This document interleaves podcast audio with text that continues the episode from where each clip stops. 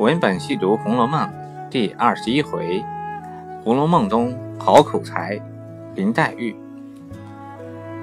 林黛玉心较比干多一窍，灵心慧性，口才自是非一般人可比。如果《红楼梦》中要评选好口才的话，林黛玉就是其中的佼佼者。黛玉其舌如刀，伤人于无形；其言如水，随缘就方，变化多端。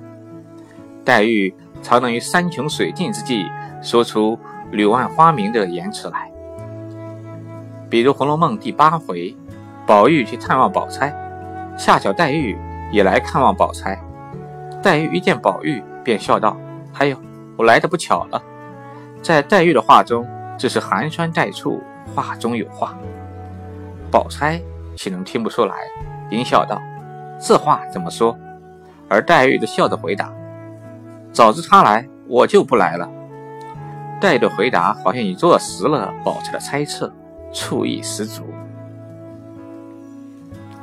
而宝钗却像未听出弦外之音似的说：“我更不解这意。”宝钗的话看似平平，却有四两拨千斤之妙，逼得黛玉不得不做出解释。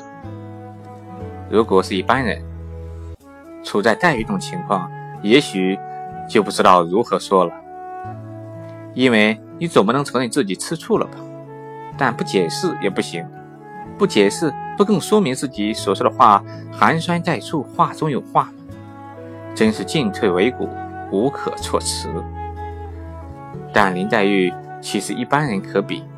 她回答起来真是别开生面，举重若轻，游刃有余。黛玉笑道：“要来一群都来，要不来一个也不来。”今儿他来了，明儿我再来，如此坚若开了来着，岂不天天有人来了？也不至于太冷落，也不至于太热闹。姐姐如何反不解这意思？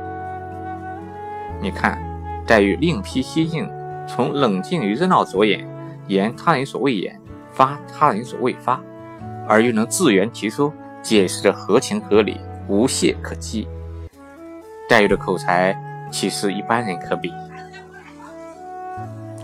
黛玉这一解释，凡是宝钗无话可说了，反而要怪自己多想了。当然，对于黛玉来说，这只是牛刀小事而已，更精彩的还在后面。同是这一回，宝玉要吃酒，说不必温热了，我只爱吃冷的。薛姨妈忙道。这可使不得，吃了冷酒，写字手打颤儿。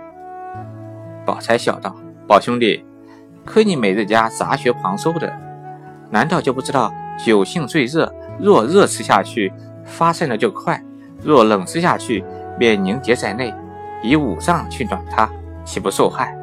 从此还不快不要吃那冷的了。”宝玉听这话有情理，便放下冷酒，命人。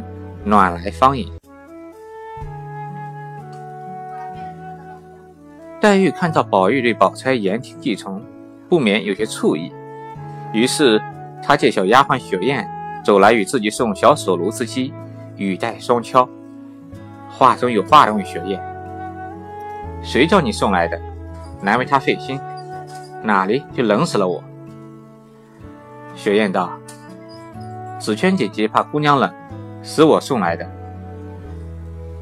黛玉一面接了，抱在怀中，笑道：“也亏你倒听他的话，我平日和你说的，全当耳旁风。怎么他说了你就依，比圣旨还快些？”